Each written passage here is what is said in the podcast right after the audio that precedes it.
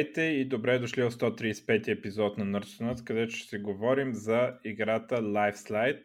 Аз ще си позволя малко да кажа моите впечатления в началото от играта, които са много малки, нали? Имам може би един час. Трябва да проверя на Steam статистиката. А, играта е, играеш самолетче хартиено, хартиена ракетка, него управляваш и си летиш и си ни пейзажи и е много така а, приятно и, и интересно усещане. Пейзажи са ни такива психоделични. А, възражението ми към тази игра и първия ми въпрос е, че доколкото знам я няма за конзоли, а тази игра е най-добре да се играе на голям телевизор, а на мен в телевизора ми е пусната конзолата, не компютъра. И така, че кога ще има за Xbox? Еми, за Xbox вероятно няма да я имаме, тъй като, А, тъй като не успяхме да си покриеме така финансовите очаквания от продажбите в Steam, но се работи по порт за Nintendo Switch, където мисля, че тази игра ще намери доста добър дом, а, тъй като там се играят доста подобни игри и мисля, че комьюнитито там ще, бъде, ще оцени доста повече. Така, Значи сега всички давате подкаста на пауза, отивате в Steam и си купувате играта, за да се подобрят финансовите очаквания и да ми направят играта за Xbox. Така. А, айде сега, ако искаш, опиши си играта пък и с твоите думи, нали?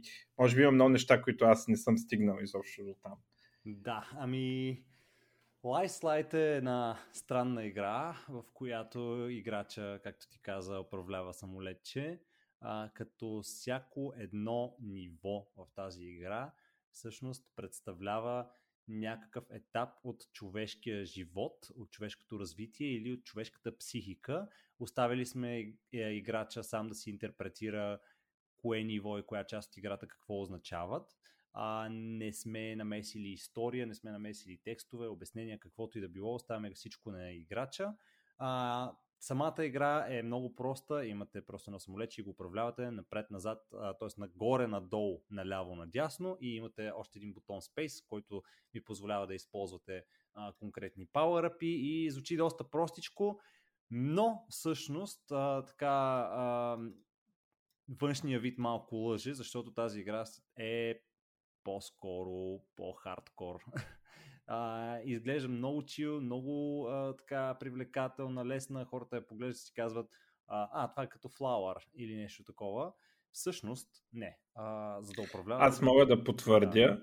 Доста трудно е игра, поне кампанията, аз доколкото разбирам от други режими, дето са По-трудни. по-елак, да. Те са по-трудни А, даже. По-трудни така, ли са? Еми компит режима със сигурност. Ти докъде А, си аз- стигнал в сторито? О, не мога да ти кажа, към половин един час играх. А, аз, значи, как ти казах, наистина исках да го играя това на конзола, на телевизора и, и сега седнах, нали, вече... Аз съм я набелязал играта от на някакво E3 или къде имахте представяне. Да, на И3 бяхме миналата година. Да. А, от тогава я набелязах, това вече е почти 9 месеца, може би. Година ще стане от тогава. И се отлагах, отлагах. И сега заради подкаста реших, че ще седна и ще, ще играя малко. И играе ми само на телевизора, сериозно така. Нали. Аз компютъра го приемам за... Компютъра играе игри, дето напрегнати с даже така не се облягам назад на стола ми се прегърбвам напред като StarCraft, Quake и такова, нали, с напрежение. Uh, Life Slide не, не искам така да я усещам. И да, аз усетих, че не. Усетих, че не е лесна. Веднага го усетих това. Uh, но не знам uh, просто нали, на, на компютъра са друг тип игри си да, да играя по принцип, а така тип игра свързвам с телевизора, пък и а, нали, самите пейзажи и така е добре и самото усещане за вятъра и въздуха и така нататък е по-добре на много по-голям екран, ако е.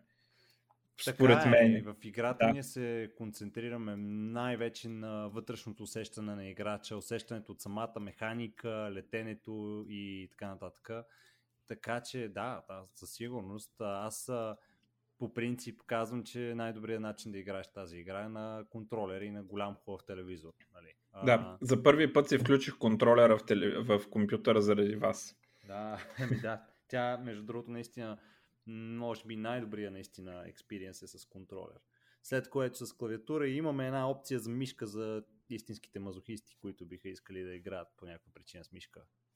А, между другото, имахме, когато лончнахме, имаше един стример, който а, мисля, че страдаше от а, някакъв вид парализа. И той mm-hmm. не можеше да играе игри, освен с а, главата си. И благодарение на управлението с мишка, той успя да, така, да, да изиграе играта и да я стримне. Брей. Да.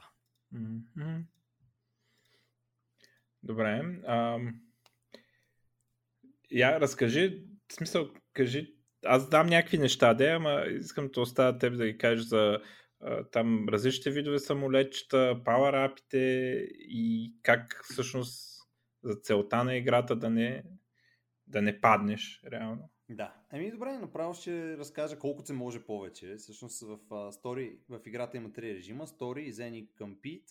Uh, в сторито, сторито е сравнително късичко, около 2-3 до 4 часа ще ви отнеме да го комплитнете, uh, като се състои от 28 уникални нива.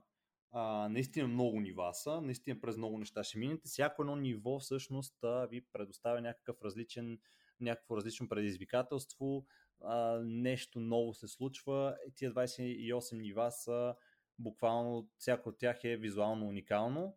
А, и да, стара, постарахме се да я направим възможно най-разнообразна и интересна за тези 2 часа или 4 часа, между 2 и 4 часа, в които ще изиграете. А, в играта има, а, мисля, че 8 различни самолетчета, да. А, 7 от тях се отключват, като 5 от тях се отключват, като събирате части за самолетчетата по време на играта. Те се спамват, между другото играта е процедурно генерирана. Та, те се спамват по време на всяко едно от нивата. И има две самолетчета, които можете да си ги купите с самото currency на играта, което се нарича материя. Всъщност в играта по време на сторито имате две неща, които трябва да събирате. Те са ни частички, които са дистрибутирани по самите нива. А, едното е време, другото е материя. И вие трябва да, да правите баланс между това нещо, като времето вие буквално имате един таймер, който ако, из, ако свърши, а, самолетчето пада. А, а материята е това, което ви позволява нали, да се апгрейдвате. Има апгрейди и може да си купите и други самолети.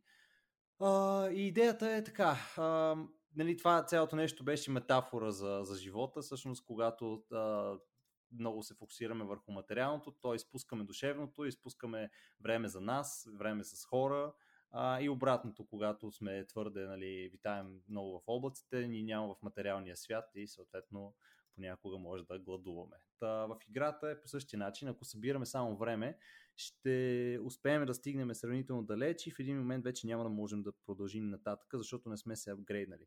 Ако събираме само материя, съответно времето ни свършва и а, да, не можем да продължим така или иначе, защото умираме. А по принцип тези две неща, които събираш времето и материята, те са винаги поставени по такъв начин, че много рядко можеш да вземеш и двете. Тоест играта през цялото време те кара да правиш избори, дали ще отидеш наляво, примерно, или надясно и ще вземеш едното или другото. И само в редки случаи имате а, възможност, примерно да си вземете някакъв power-up, който да ви отключи някаква врата и вътре в тази врата вече ще има награда, нали, двата ресурса. Или, примерно, ако взимате някакви такива а, по-трудни маршрути, по-недостижими, ако експлорвате, а, имаме ачивменти в играта, които са най-различни за постигане на най-различни неща. Имаме ачивменти, които са на скрити места и всъщност с преиграване може да ги откриете. Някои от ачивментите са просто ачивменти в Steam, други а, пък а, ви дават а, а, такова апиранси. Та самолетчетата, освен всичко останало, нали, че може да ги купувате, да ги апгрейдвате а, и да отключите различни самолетчета. А между другото, всяко едно самолетче има различен начин на летене, т.е. различни спецификации. Някои са, примерно, имат повече тяга в крилата, но са като цяло по-бавни, и други пък са много бързи, не завиват добре и така нататък. Та, имате Чакай, бе. Аз съм мютнах. Ти можеш ли да съм мютнеш? Момент. Готово. Не знам. А, да. А. Опитвах се да съм мют на себе си, пък тръкнах на твоя. А, кът. Така да отбележим кога е горе-долу. А, така, имам един въпрос аз за, за това. Съжалявам, че така обърках и те мютнах. Някак. А, имам въпрос за м- самолетчетата и апгрейдите. А, понеже аз мога да си апгрейдвам моят самолет, а примерно ако апгрейдна един самолет на Макс, има ли разлика с другия самолет, освен външния вид? Да. Или... Аха, Само, че а, апгрейдите в играта всъщност са глобални, т.е. когато апгрейдвате нещо, то се пази между самолетите, но тъй като самолетите са с базови характеристики, ви апгрейдате тези базови характер- характеристики. но Тоест, те се добавят към вече апгрейднато. Точно така. И ти като си апгрейднеш всичките самолети на Макс, те накрая пак са различни. Мгм. Тоест, апгрейда е за, въжи за всички самолети. Добре, това е добре да го знам. Аз чудих дали трябва да спестявам, за като имам нов самолет. А, добре. А, понеже така аз не знам между с тези 4 часа, аз може би съм много зле просто, а, защото бая играх и май не съм минал 3-4, така че съм много. Ми, А пък- са 28 нива, да. Пък може би да се надяваме, че просто после се свиква и се умира по-малко, не знам. А, но има ед- една друга механика, в която ти реално падаш, дори и да не ти свършва времето. Ти си падаш просто от гравитацията Точно така. и а, а, значи единият начин да се забързаш е с Power Up. А, другия, моля ми обясниш това, понеже аз го видях го, надписа, но не можах още не мога го усета точно. Значи, когато летиш по-низко, летиш по-бързо. Нали? Ама, може ли летиш за винаги, ако прием, че не ти свършва времето? Значи, ние се опитахме да емулираме, подчертавам, емулираме, не симулираме, а, как а, летат истинските хартийни самолетчета. Значи ти като хвърлиш едно хартийно самолетче, то пада надолу. Ако му се насочи носа надолу, то се засилва и съответно и тягата в крилата му става повече. А ако го насочите нагоре, то отива нагоре, но тягата намалява и съответно гравитацията почва да наделява и го дърпа надолу. А, в Lifeline е подобно, само че нали, ти имаш контрол върху самото самолетче.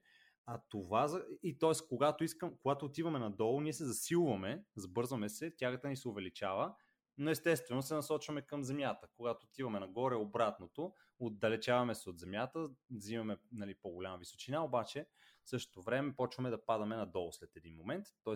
ние трябва да сме през цялото време в баланс. А това, за което говориш, е въздушната възглавница. Тя е, когато летиш на, близо до земята, се допълва една допълнителна сила към самолетчето, която те пази да не се размажеш в земята, стига ти да имаш достатъчна скорост. Тоест, ако аз примерно летя близо и почна да завивам наляво надясно, така че да ми се загуби скоростта, в един момент ще си падна към земята. А, иначе не летя по-бързо, реално просто имам тази допълнителна скорост. Представи си как просто въздуха се завихря под крилата на самолета, когато лети ниско до земята. И то това, между другото, може да го видите в едно самолет, че ако го хвърлиш а, и то се доближи до земята, нали, правило ти е впечатление как като е близо до земята, лети някакси изведнъж още доста голяма дистанция минава. Нали? Зависи от самолетчето, дали, как, е, как е хвърлено, но много често лети много близо до земята. Това се опитахме. Добре, а по принцип, възможно ли е, а, понеже ни, аз имам чувство, че не успявам, не знам, без Power Up да летиш безкрайно, принцип. ако не да. се блъскаш. Нали? Да, да, да, абсолютно е възможно. Ха. Даже Аз- реално то така се лети. Но зависи, ако си стигнал до мястото с реката, реката е, а, тя е, няма наклон на това ниво. И понеже няма наклон... А, те нивата да... имат наклон? Ага. Да, аха. всяко едно ниво има собствен наклон. Някои нива да. са по-наклонени, други са по-малко наклонени. И реката не е наклонена. И ако си на реката, така като те случва май си на реката, а, ако си на реката, там няма наклон.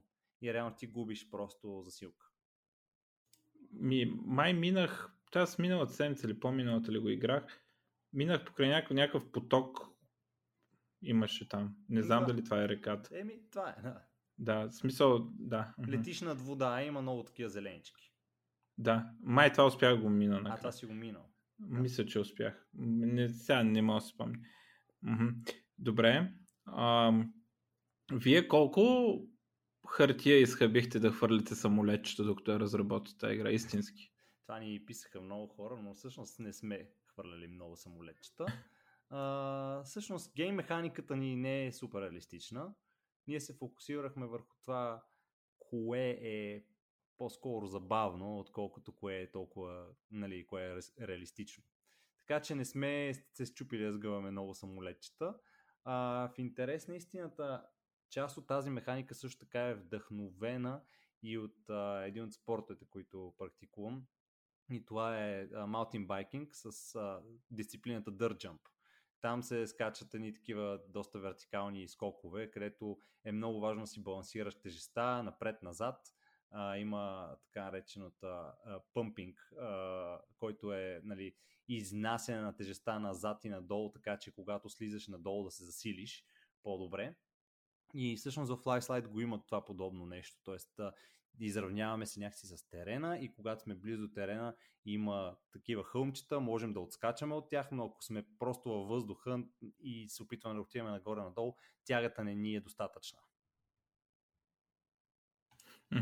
Добре, ами да минем към техническия така плавен преход да направя. Предполагам едно от най-важните неща, които ползвате, е, е най-важният най код, който не знам дали го ползвате на готово или такова, е физичния енджин. та, ще ни разкажеш там, ползвате ли готово нещо, вие ли сте го писали и каква част от работата и, и предизвикателство ли беше, то някак не е било да е, но как, го оценяваш спрямо другото, да изпипате физиката на, на играта? Ами, самата игра, като я погледнеш, тя е много отявлена Unity игра. Ползвали сме Unity Engine а, и сме я изградили изцяло там. Аз съм лично C-Sharp девелопър и това си ми е на мен е супер. А, така, физичният енджин, той всъщност е сбор от а, физиката на Unity, което реално е PhysX, и а, допълнителен аркаден геймплей, който просто е слапнат отгоре и това са някакви системи, които а, така изкуствено модифицират физически а, свойства на, на обектите. И всъщност а, идеята е, че ние ползваме тяхната Rigid Body система а, за самолетчето и допълнително към това нещо се прилагат още доста калкулации, за да, примерно, да разбереме на къде е насочено самолетчето, нагоре ли е, надолу ли е, близо ли е до терена, не е ли близо. Използваме рейкастове, примерно, за да разбереме а, далечината от, на самолетчето от терена. Самите терени ползват а, меш калайдер, много от обектите обаче ползват примитивни калайдери. А, такива неща. Самото развиване на тази летателна система, а, първо самия фил на системата, 50% идва от самата система, 50% идва от камерата. И в такъв тип motion игри аз винаги така съм го казал това, тъй като нашето студио най-много се специализира точно в такъв вид а, геймплей, motion базиран, да има движение, да е динамично.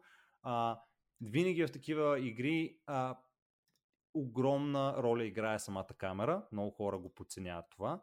Но, примерно, ако взема и сложа просто една обикновена камера, обикновен камера behavior, който просто следва самолетчето и го просто го сложа това а, и го накарам това да управлява камерата, всъщност целият фил на играта се губи.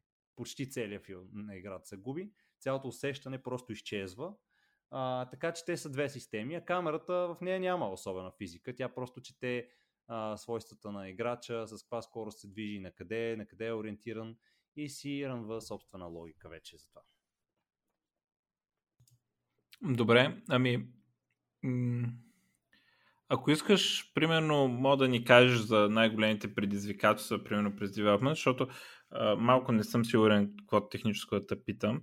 Така че просто разкажи ни каквото е интересно. Разбира се. Еми, първо като цяло, ние в нашото студио, така, аз а, винаги искам ние да правим нещо уникално. Не знам защо, просто ми е интересно да правим нещо новичко, а, а не нали, да, да повтаряме известни формули, механики, просто ги правим нали, старата песен на нов глас. А, така че и тази игра нали, също беше в, а, тоя, в, в тая линия на мисъл. И когато правиш нещо, което не го има баш на пазара, винаги ти трябва да си проправиш път и трябва да откриеш какво работи и какво не работи. самия гейм дизайн беше доста предизвикателен за играта, защото а, не тя е линейна, има разклонения, но ние искахме всяко едно ниво да представя различни предизвикателства, да ти дава нещо различно, всяко едно ниво ти казва, сега ще летиш така, пък онака, пък сега ще използваш това, пък онова, пък тук терена е много стръмен, пък тук не е стръмен, пък тук има лава, пък тя прави а, така, въздуха горещ, пък горещ, горещия въздух се дига нагоре, ти, ти се дигаш нагоре и така нататък. Всяко едно от тия неща а, беше просто трудно да намериме 28 различни а, предизвикателства, които да дадеме на играча. Като те 28 не са реално всичките, абсолютно всяко едно да е различно, те са много често комбинация от няколко неща. А, докато разбереме кое какво, кое как работи, кое може да бъде направено с механиката на играта и е забавно, а, това беше наистина един много дълъг такъв trial and error процес. Примерно имаме нива, които, нали аз ти споменах, че повечето слизат надолу, някои са плоски, обаче имаме две нива в играта, които се качват нагоре. И докато го напипаме това нещо да, да, да се усеща добре изкачването нагоре, това също така доста голям, доста време ни отне да, да го направим. А, самия, той самия левел дизайн на първо време беше доста труден. А, балансирането на играта беше трудно а, ние не използвахме Analytics, но си направихме собствена система отдолу, която да пише в едни CSV файлове кога е умрял играча, на кое ниво, кога е апгрейдвал, какво е правил. И го пуснахме на много хора да играят, нали, понеже аз също не знам, а, не, не съм, не съм, не ви казах, ние не сме говорили за това още, но Apple, когато първо играта беше разработена за Apple, Та, също ще се върна за момент, извиняйте, препускам през много неща, защото наистина има какво да, да се каже, но първоначално играта беше а, така университетен проект, който прерасна вече в фултайм проект, който идеята ни беше да релиснем на PC и на конзоли. Apple дойдоха и казаха, ето ни пари, направете я за Apple Arcade. Ние от това нещо я пренесохме на мобайл да работи, което беше гадно. Но Apple ни казаха, не може да използвате Analytics. И всъщност това, което се наложи да направим, беше точно това, да направим офлайн Analytics Solution и да го дадем на много хора и да видим от тях какво ще вземем. И ние си продължихме точно в а, тая насока после, след като излязохме от Apple и а, си го правихме, балансирахме си играта с, с, с тия CSV файлове и просто пуснахме анализ и на всеки един от тия файлове нали, комбинирахме ги и направихме един екстензивен анализ на играта, кога какво е станало, а, кое ниво е трудно и защо е трудно, т.е. на кое ниво какъв тип смърт има и така нататък, защото в играта може да ти свърши времето, може да се блъснеш, може още някакво неща да ти се случат.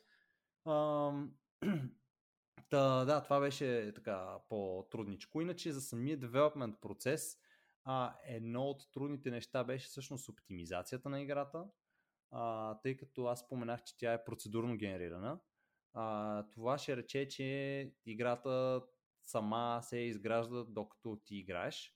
А, тя е тип Endless Runner малко, т.е. ние имаме предварително съставени сегменти от а, играта и ние ги дизайнваме тези сегменти, всеки сегмент си има левел дизайн. А, в тези сегменти има рандомизация, т.е. ние имаме елементи, които се рандомизират, дали ще е тук, дали ще е там, дали ще го има или ще го няма. Но освен това, цялата система всъщност, това, което прави е, че хваща тези сегменти, ние ги дизайнваме като прав сегмент и всеки един сегмент трябва да се снапва добре с предходния и предишния, и понеже играта ги раз, размешва тези сегменти, не ги пуска в ред, в конкретен ред. А, нали, всеки един сегмент трябва да сме сигурни, че се снапва добре с останалите. Но след което играта го хваща това нещо, генерира собствена пътека, която криво личи нагоре, надолу, наляво, надясно и всъщност ги огъва тези сегменти а, в реално време. Това, което беше трудно, беше да го направим това да е достатъчно бързо, тъй като това са стотици хиляди полигони, които реално трябва да бъдат, и то не конкретно полигони, ами вертекси. Стотици хиляди вертекси, иска да кажа, които реално трябва да бъдат преизчислени, огънати и също така хиляди обекти, които трябва да бъдат прегенерирани от този прав сегмент да стане нещо огънато и а, да, да, да мапва пътеката. Та, това беше един от големите чаленджи, кои, с които се, трябваше да се сблъскаме. Разбира се, ползваме отделна нишка, на която да, правиме изчисленията. Трудностите в Unity са, че а, тяхния API не е thread safe и ние не можем да ползваме директно в а, отделната нишка, не можем да вкараме изчисления директни, така че ние изваждаме данни в а, други типове, в структове, в някакви такива неща, подаваме една камара данни, информация за тези данни на, на нишката, тя си свършва работата и след което в главния трет на играта пишеме всичките тези изчислени данни, вече ги пренасиме като информация в, в, в а, гейм обектите. Uh, Unity принципно, междувременно, ние докато го мъдрахме цялото това нещо, те релиснаха тяхната DOT система и те имат една Jobs система, която е точно за, за, за това нещо и тя прави реално точно това, само че го прави по-добре и всъщност дистрибутира работата между повече от, една, повече от един трет, но в нашия случай това нещо се оказа, че, че работи добре. Голям чалендж също така беше колизията, тъй като генерирането на колайдери е много тежък процес. А, и също така чекването на колайдери по време на играта също не е лек процес. И е важно всичко да бъде от а, примитивни колайдери направено. Примитивни това е сфера, куб, капсула. Това са неща, които могат да бъдат из, а, изчислени посредством математическа формула а не примитивен колайдер, е така наречения Mesh колайдер или Polygon колайдер, където вие поставяте данни за този колайдер. Mesh колайдер в случая аз примерно едно дърво и казвам, добре, освен, че визуално това е дърво и изглежда по този начин, неговия колайдер, т.е. неговия допир физически, отговаря едно към едно с визуалната му нали, репрезентация. И това нещо означава, че тъй като един модел е изграден от много, много а, триъгълници, които са свързани посредством тези вер... въпросни вертекси. Всъщност, аз за всеки един колайдер трябва да направя един обход през тези триъгълници и да проверя къде моите външни точки, с които искам да се докосна, дали някой от тези точки всъщност не пенетрира някой от тези триъгълници, така да се каже. И това е тежко, и а на нас ни трябва прецизност, нали, тъй като ние генерираме терени. Та това също беше така един чалендж, с който трябваше да се справим. И последно един от най-гадните чаленджи, които трябваше да, да решим, беше всъщност менажирането на памета в играта. Тъй като имаме 28 нива, които преливат а, така симлесли едно в друго, няма зареждане, няма лоудинг скринове, такива неща. А, ние трябва да вкараме една камара информация в а, Unity, да я заредиме и след което да я разредим. И а, начинът по който това става е, сме си написали къстъм система, защото Unity има начин да разрежда асети, но той до голяма степен не работи добре. Тоест, той работи перфектно, но е тежък, защото то трябва да провери дали всичките асети се използват, тия, които не се използват, трябва да им провери референции и така нататък. И когато го ползваме този метод, имаме, може да имаме между половин секунда, примерно, хикъп на играта, т.е. Да, да, да засече просто. А в една такава игра като тази, това просто е недопустимо. Нали? Представете си, летите, летите, летите и по едно време, примерно, има някакво цвете, което се опитва да ви изяде такова, да яде мухи, примерно, в играта. И то тръгва да ви захапва, вие тръгвате да завивате, играта забива и на следващия кадър той ви е изял вече.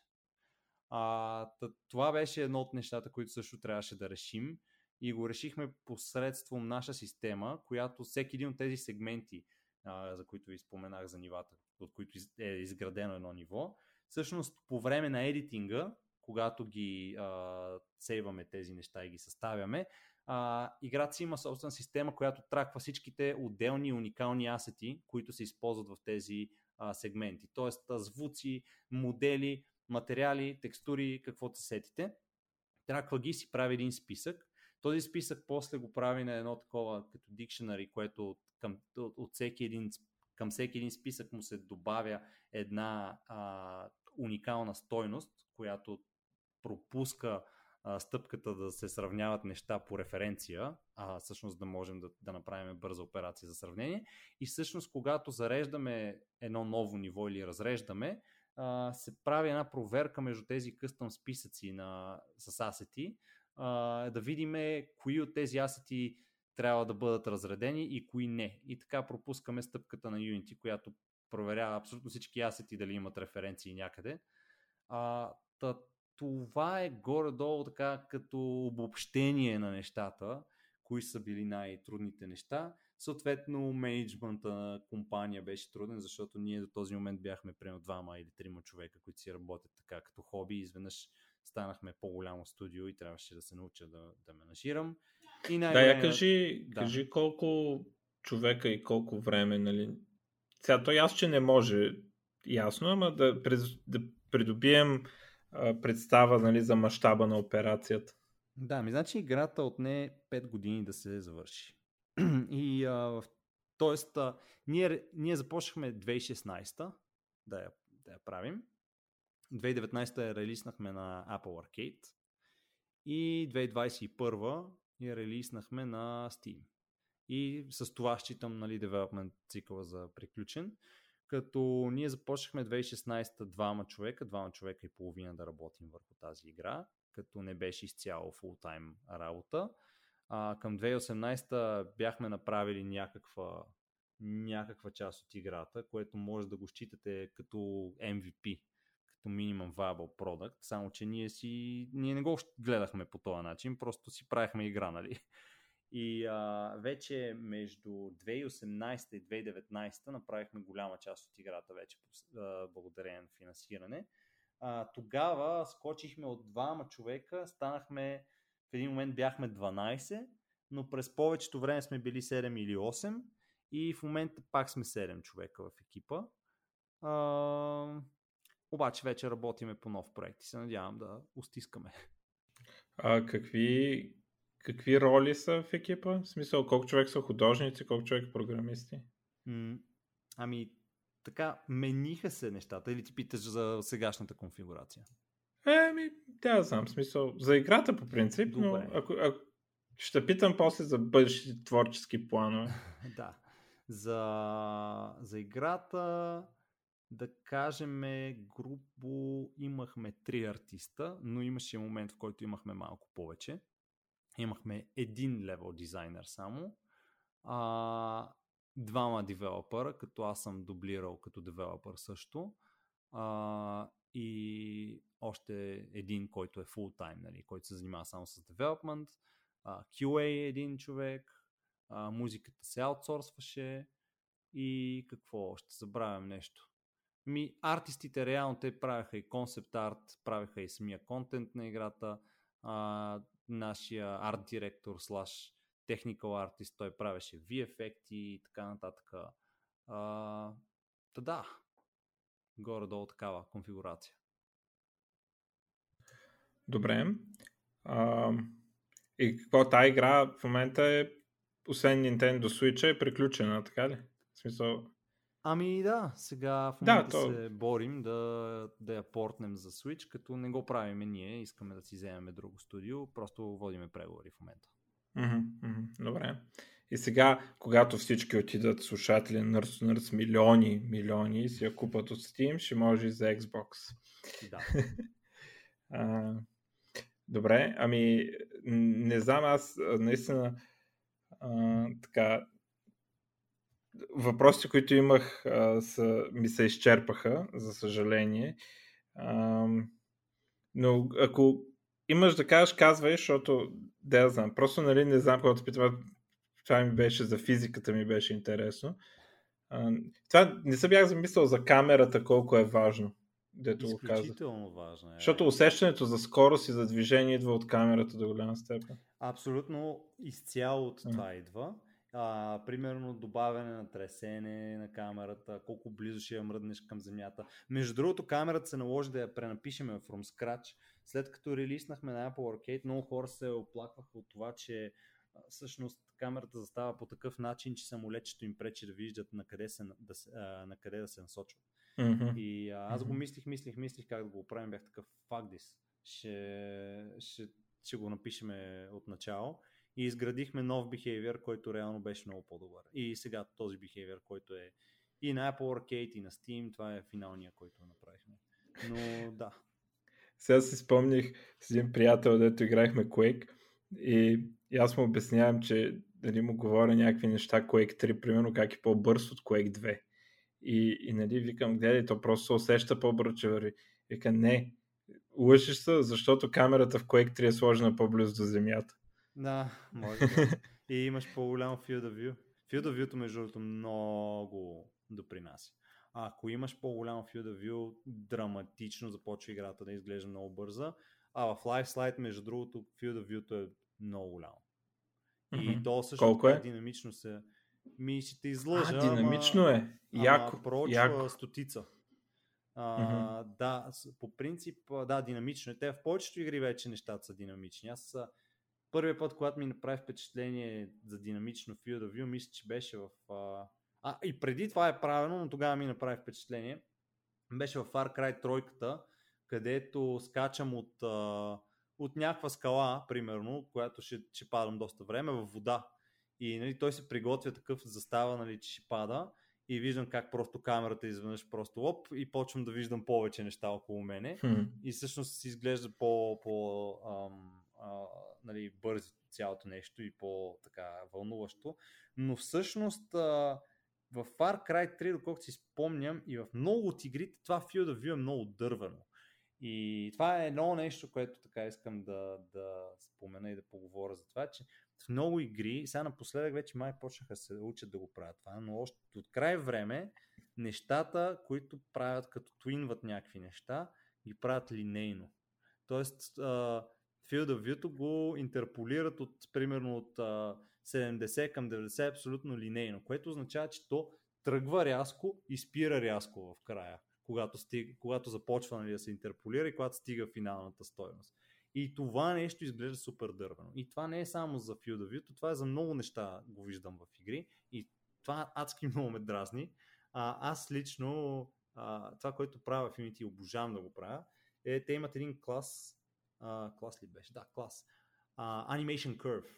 И Animation Curve е просто една параметрична крива, където си можеш да си слагаш а, собствени кейфреймове и нали, определяш си позиции на неща, тангенти, ало и си моделираш крива.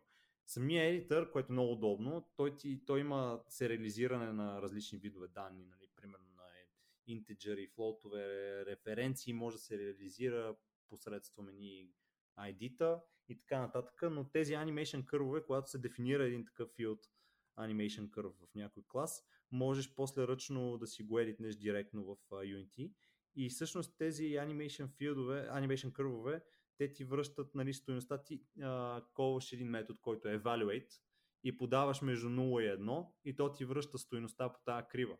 И всъщност, използвайки такива криви, могат да станат много мазни, меки движения. И всъщност това много сме го ползвали за, за LiveSlide и както и за всяка една друга игра, която правим.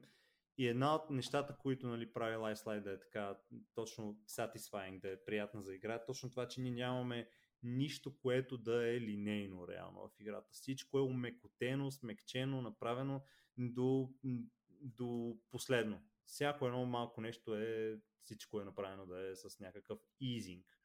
Та, изинга е много, много така важен за един фил на игра. А, я ми кажи какво означава този competitive mode?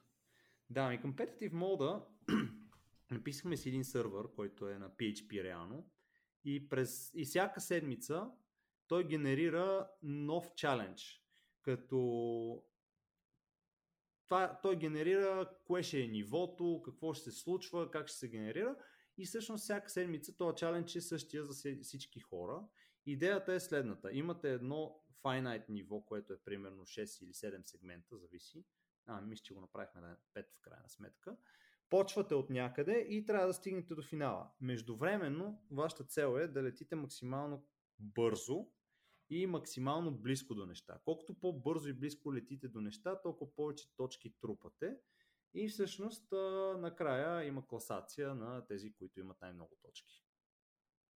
Добре, ясно, да. А... Еми, добре, пак ти казвам да кажеш нещо друго интересно, ако се сещаш. А, аз ако се сета нещо ще питам. Ми така on demand не, мога да, да се сета, иначе има наистина много интересни неща в самия процес. М- но така Нали? Добре, за, за бизнес страната какво може да ни разкриеш? Ами, мога да ви разкрия абсолютно всичко реално, с което съм се сблъскал. Мога да ви кажа, че нашата игра, според мен, фейлна много лошо на Steam и то е защото не си направихме добре маркетинга. Всъщност, ние през цялото това време залагахме на един хубав продукт и наистина продукта ни е хубав, т.е. малкото ревюта, които имаме на Steam са много добри, имаме 98 а, позитивен рейтинг, 98%. А, но проблема идва от това, че ние не успяхме да я продадем. А, тоест, а, не успяхме да билднеме хайп а, около играта и не успяхме да направим добър лънч. А, хората, които я играят, се кефат и наистина я оценяват, но е много трудно нали, да, да, да пробиеме. А, пробвахме, между другото, да и намалим цената, което се оказа голяма грешка. А, цена, тя преди беше 15 долара, сега я направихме на 10 долара. И това, между ние си мислихме, че ми може би, защото е така малко по-простичка играта. И, нали, ние не успяхме да разберем защо нали, подявалите толкова не можем да направим адекватни продажби при положение, че имаме хубав, хубав продукт, нали, така да се каже. А, направихме на 10 долара и познай какво. Продажбите не мръднаха. Само дето я направихме по-ефтина. Та, наистина след... А що не, я, що не я върнете? Еми, много ще е гадно, между другото. Много ще Що, е гадно. Той, който да... се е купил, се е купил. Еми, много ще е гадно да, да върнем старата цена.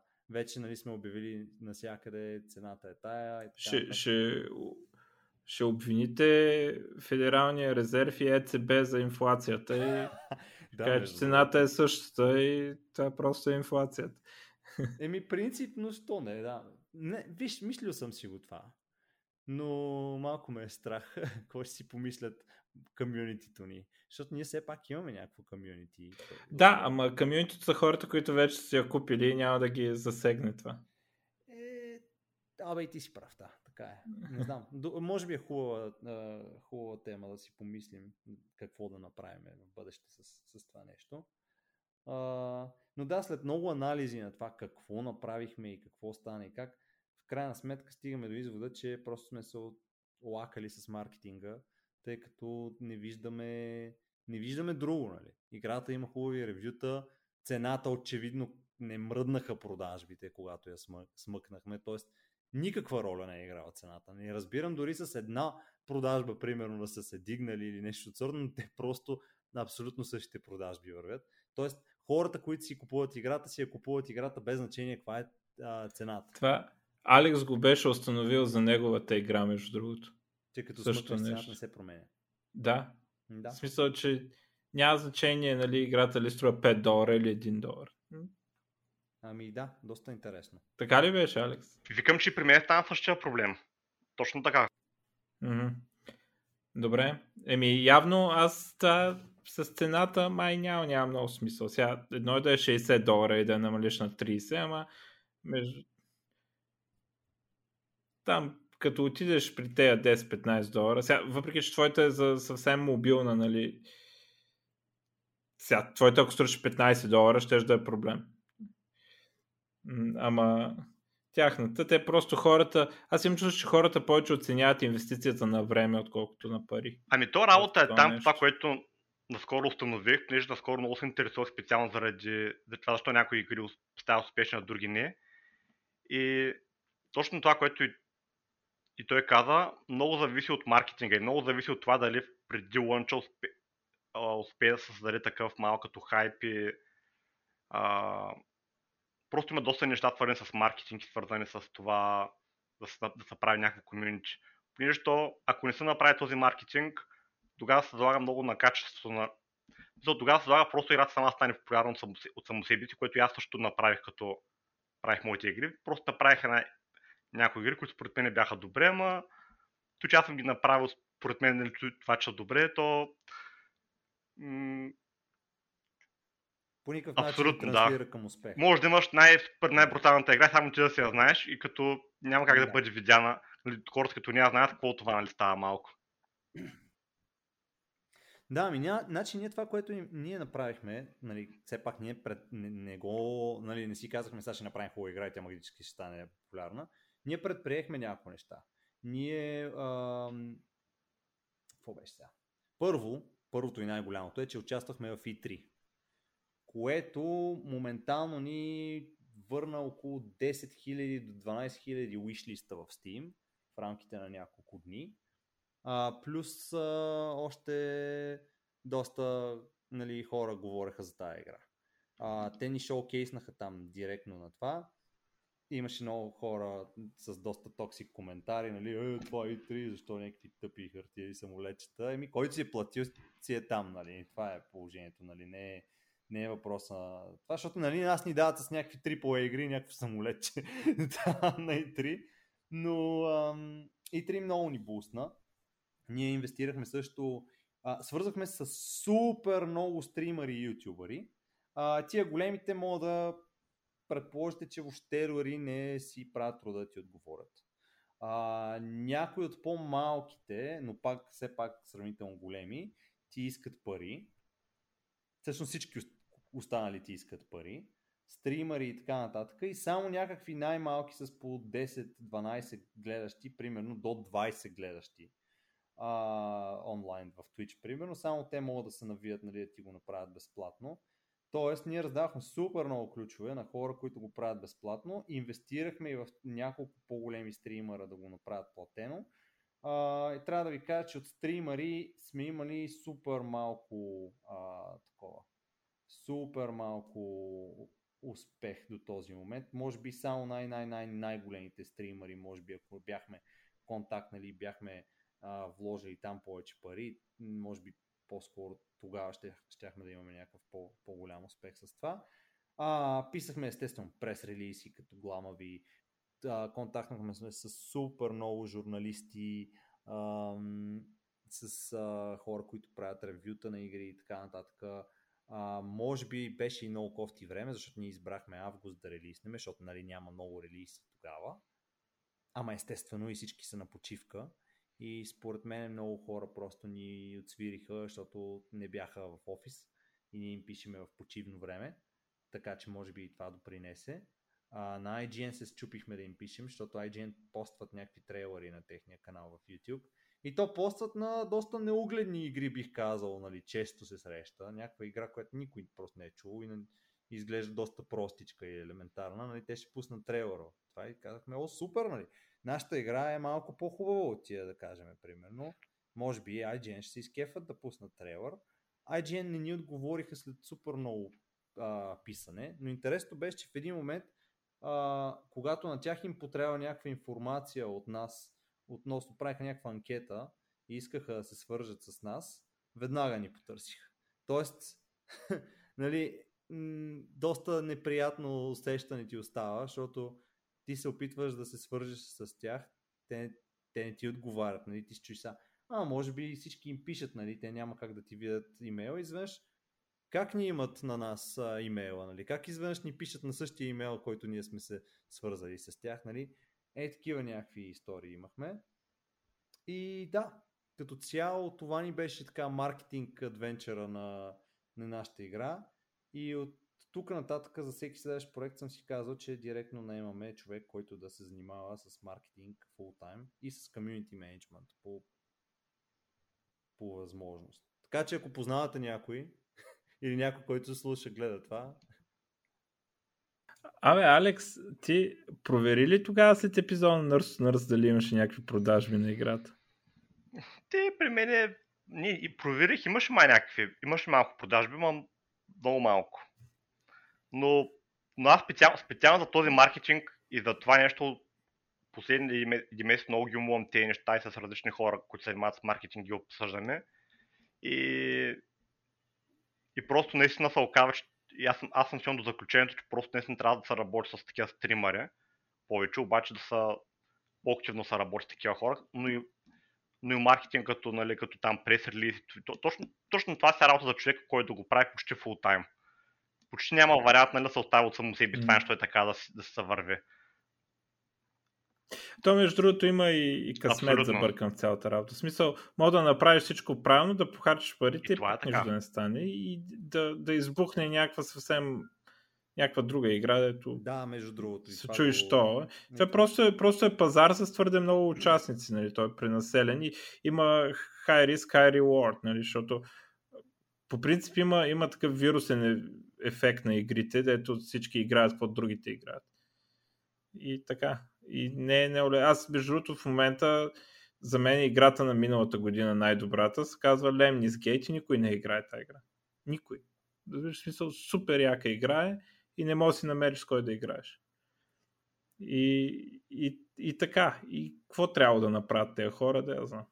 И всеки философства там 20 човека в Дискорда им какво може да направят, как ще оправяме нещата, как ще ги маркетят, девелоперите нищо не пишат.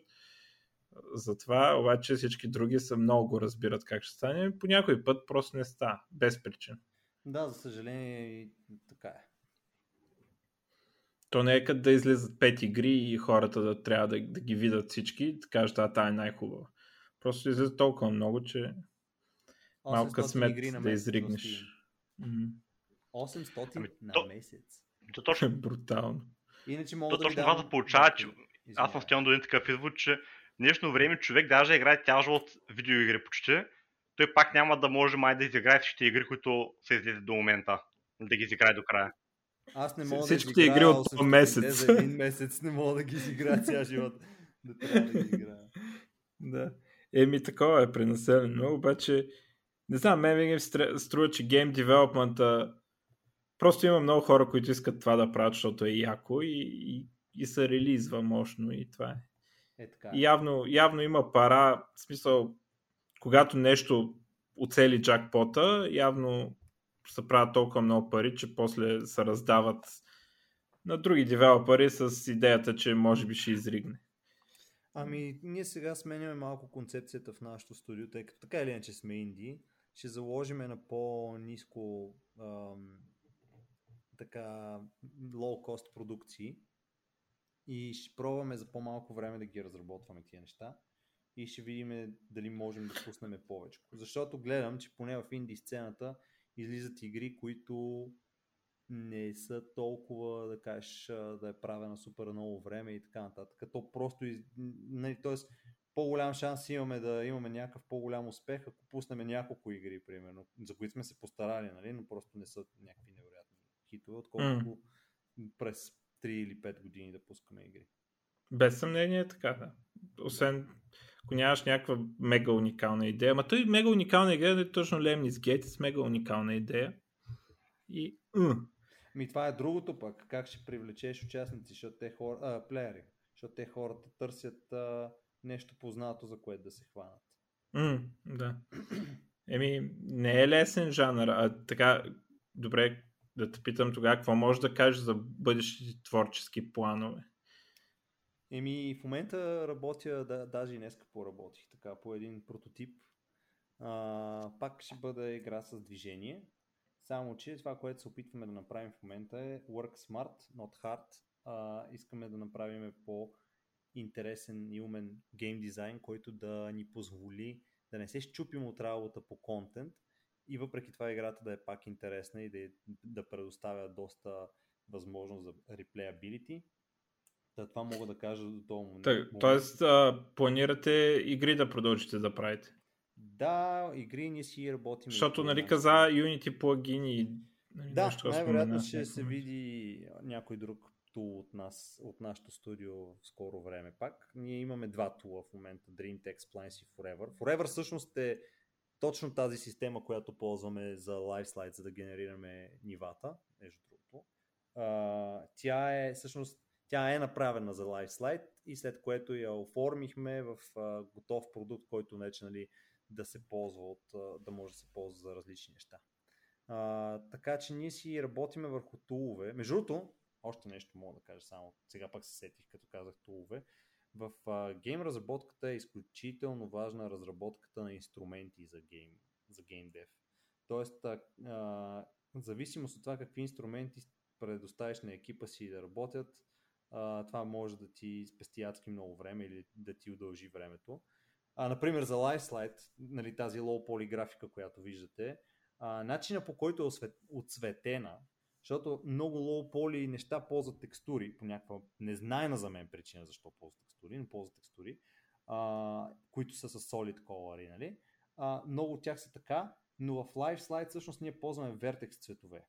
Mm-hmm. И начинът по който ние работим с тези vertex цветове, за да могат да бъдат отделно принтнати и да изглежда така се е low poly, да, не, да няма смесване на цветове, да няма преливане, защото е много важно в low poly да няма преливане, а в много low poly има.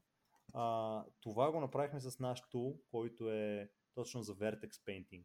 Написахме си специфичен Vertex Painter tool, който само за LiveSlide се ползва и прямо благодарение на него успяхме да, да направим точно тази визия, която според мен е по, от, повече се откроява нали, от стандартното low poly. Mm-hmm. Та да, бъдещите ни творчески планове включват още инструменти, още игри. Със сигурност искаме да продължим да правим игри. А, искаме се да се разширим със сигурност в бъдеще, но не си представям DreamTech като някаква огромна AAA компания с стотици нали, работници. По-скоро си представям едно студио от максимум 15-20 човека, След... което създава игри след 10 години, като станеш като Боби Котик да управляваш империя и да поканим в Нърс Нърс да не се съм надул много. Абе, не, мерси, да ти кажа, не ми звучи като нещо, което искам да преследвам. Аз съм, аз съм човек, който иска да има време с а, близките си, да си прекарва времето навънка. Ние между другото работиме на 4-дневна работна седмица в нашото студио, от, може би от няколко месеца. Mm. Така че, да, залагаме нали, знаеш, в днешно време, преди 30 години, прогре, нали, успеха се е състоял в това колко пари имаш. В днешно време успеха е това колко пари имаш или имаш времето да ги харчиш. Mm-hmm. Mm-hmm. Така че... Това аз работя на 4 дни, нали? Просто отивам и си искам. Като... да. И някакви компании дават, някои не дават, някои предлагат, други не. Така че, принципно това много хора си мислят, че нали, ами тази компания не предлага. Особено по-малки и средни компании ще могат да се навият за синьор човек, разбира се. О, да, да, да. Така че ня- някакви хора просто си мислят, че нещо велико трябва да направиш, не само трябва да поискаш. Нали? Ами, аз откривам, че 4 дни е добре за нас, защото ние имаме по-малко време да свършим същото количество работа и работиме по-така стегнато и стрикно и бързо и отговорно смятам. И в същото време имаме малко повече време да релаксираме, да си освободиме нали, главите и това ни позволява после пък да работиме по-сърно и по-концентрирано. Mm. Ами да, то в крайна сметка вие не правите логин форми. Не. Както аз правя, но добре. То аз правя така неща. Ами, добре, ако искате да приключваме или нещо друго има, някой да пита, да казва. Ако вие се сещате. Добре, явно не. Ами тогава, чао, до другия път. Разбира се, ще я кажа да си купите играта, обаче ще трябва да си я купили още в началото на епизода, така че не виждам как, що трябва да го коментирам това за пореден път. Така че, Айде, чао и до чао. другия път. Чао.